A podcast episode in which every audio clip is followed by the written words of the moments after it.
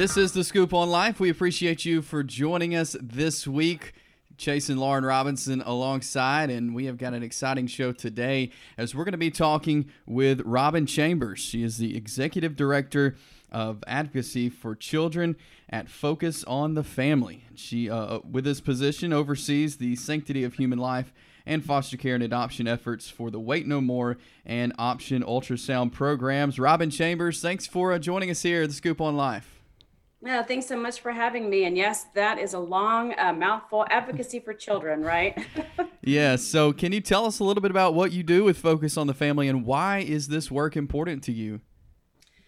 Well, first and foremost, it is one of our founding pillars at Focus on the Family that all life is valuable from um, conception to natural death and everything in between. Um, but for me personally, um, I got involved in the work um, kind of kicking and screaming. So don't hold that against me, right? Um, but I was working in our global ministries department, um, doing what I love to do, which is um, contracts. And I was working on the team that helped um, with a lot of our resources being translated into different languages. And a friend of mine asked if I would, you know, kind of pray about coming over and helping with this new initiative and I remember so clearly saying, No, no, I think I'm really comfortable where I am. Well, we all know what happens when you say that. The Lord decides to make you a little uncomfortable.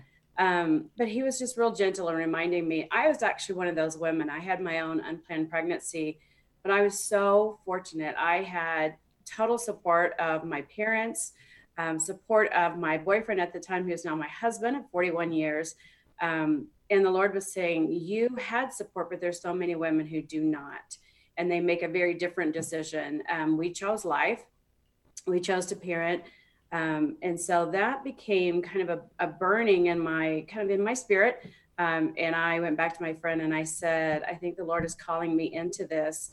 And so I've been with Option Ultrasound from the beginning. So um, 16 and a half years and we have seen some amazing heart changes, mind changes, um, and it has been fascinating to watch the difference that ultrasound makes.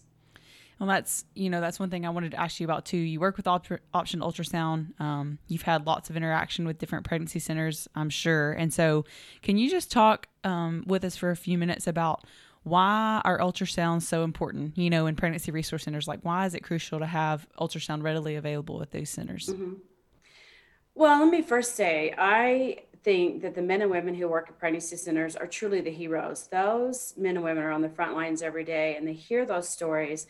Um, they see the heartbreak and the brokenness that comes from um, a lot of those decisions.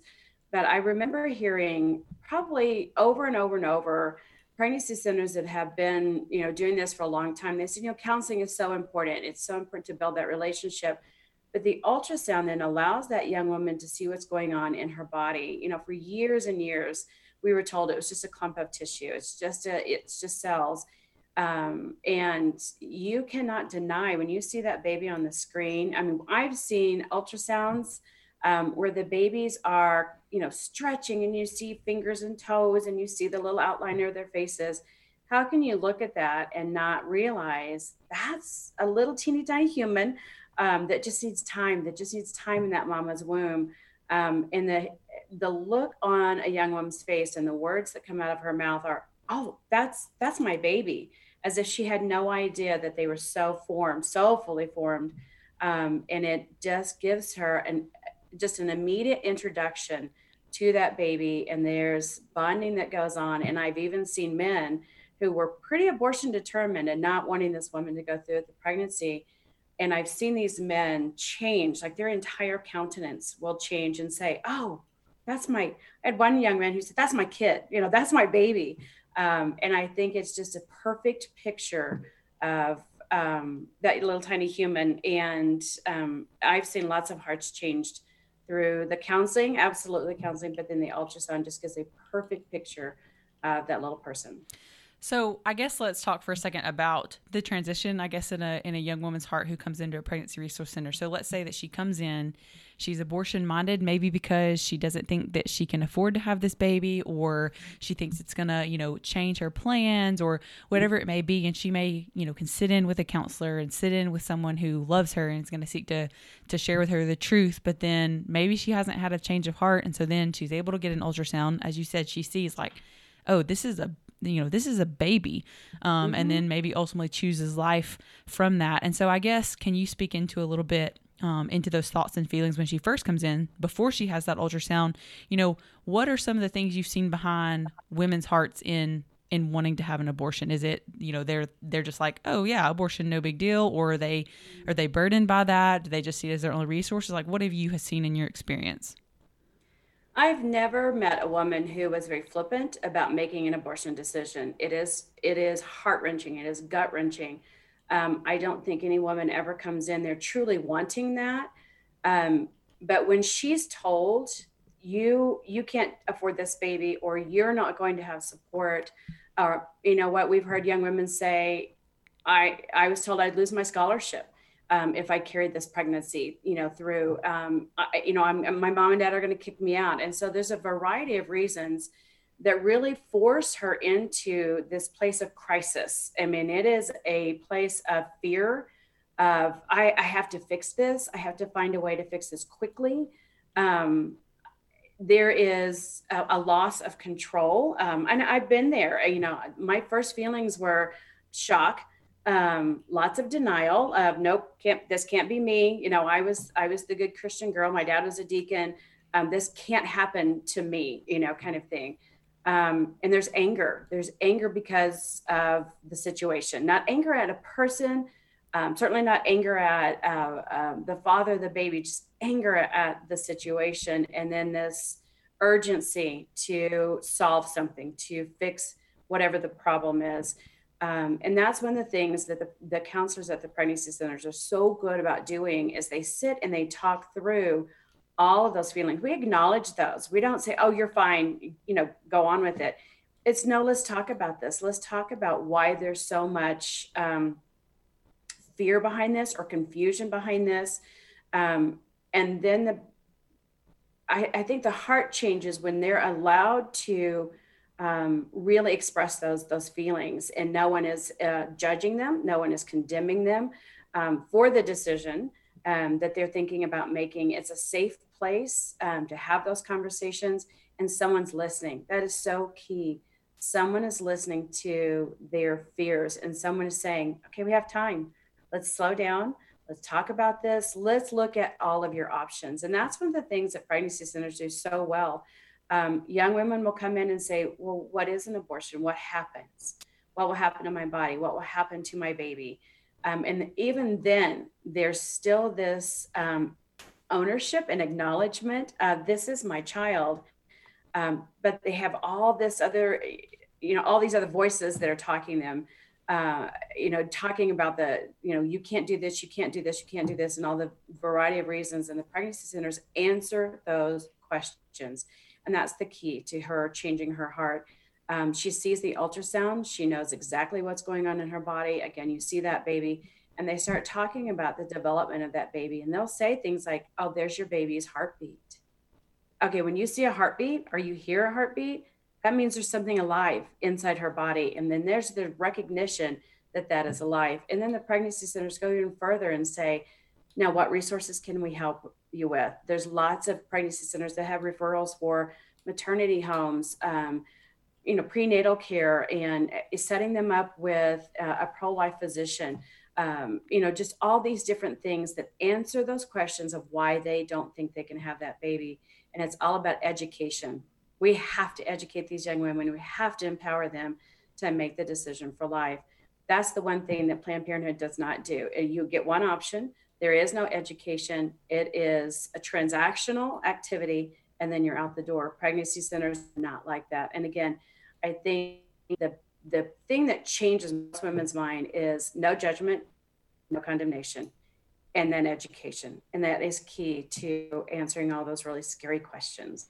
Yeah, and I think that's what you said is so huge is when they come in and they feel like it's a it's a safe place, I guess, to voice their fears and their concerns and their feelings. And you know, one of our uh, pregnancy resource centers campuses is near our local university, and mm-hmm. you know, it's just so amazing. You know how many girls um, are told or think that you know, oh, I'll lose housing, I'll lose scholarships, you know, whatever it may be if I keep this baby and like you said, education is so huge. Let them know, like, no, you can't. You know, that's actually that's not actually legal for the school to do to to change housing or scholarship right. based on pregnancy. And so they just don't they just don't know that. You know, and they need to know that. Um, and so, um, I guess a follow up question to the ultrasound is, what's one of the biggest hindrances from a pregnancy center having an ultrasound machine? Is it finances? Is it you know, having somebody that can perform the ultrasounds? What is what is one of the biggest hindrances that keeps um, a pregnancy resource center from getting an ultrasound machine?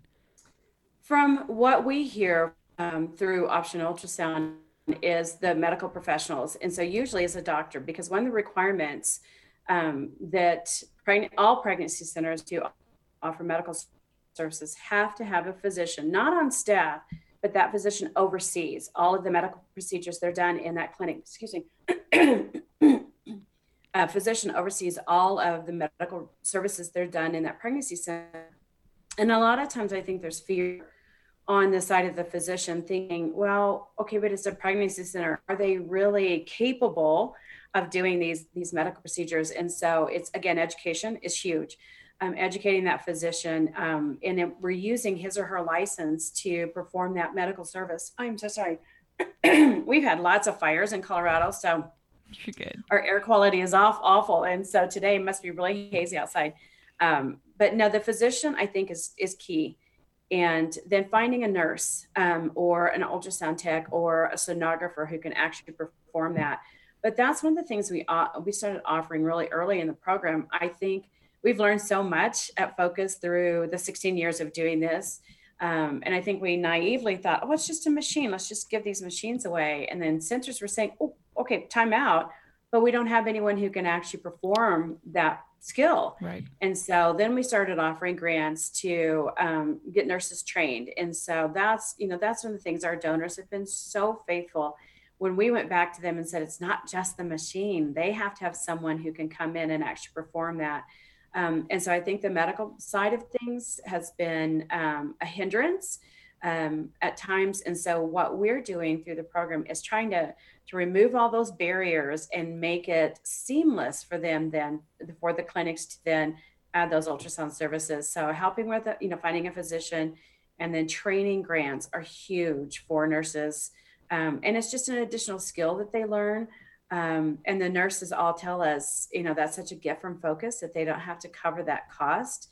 Um, it's about a $15,000 investment that we make per clinic, and that trains up to three nurses um, so that there's lots of nurses who can cover all the hours that they're open so they can perform skill or scans every hour that they're open. So if a young woman walks in, um, you know, doesn't have an appointment, they never turn her away. They say, yeah, we, we have someone who can meet with you right now. And so I think those are the two biggies. And then the three is, yeah, the finances. So it's, uh, it's a pretty big step for a pregnancy center to start adding ultrasound services and pregnancy tests that are, con- that are conducted by a nurse. Um, and so our goal at Focus is to um, invest in pregnancy centers and remove those barriers so they can reach more of the abortion minded women in their communities.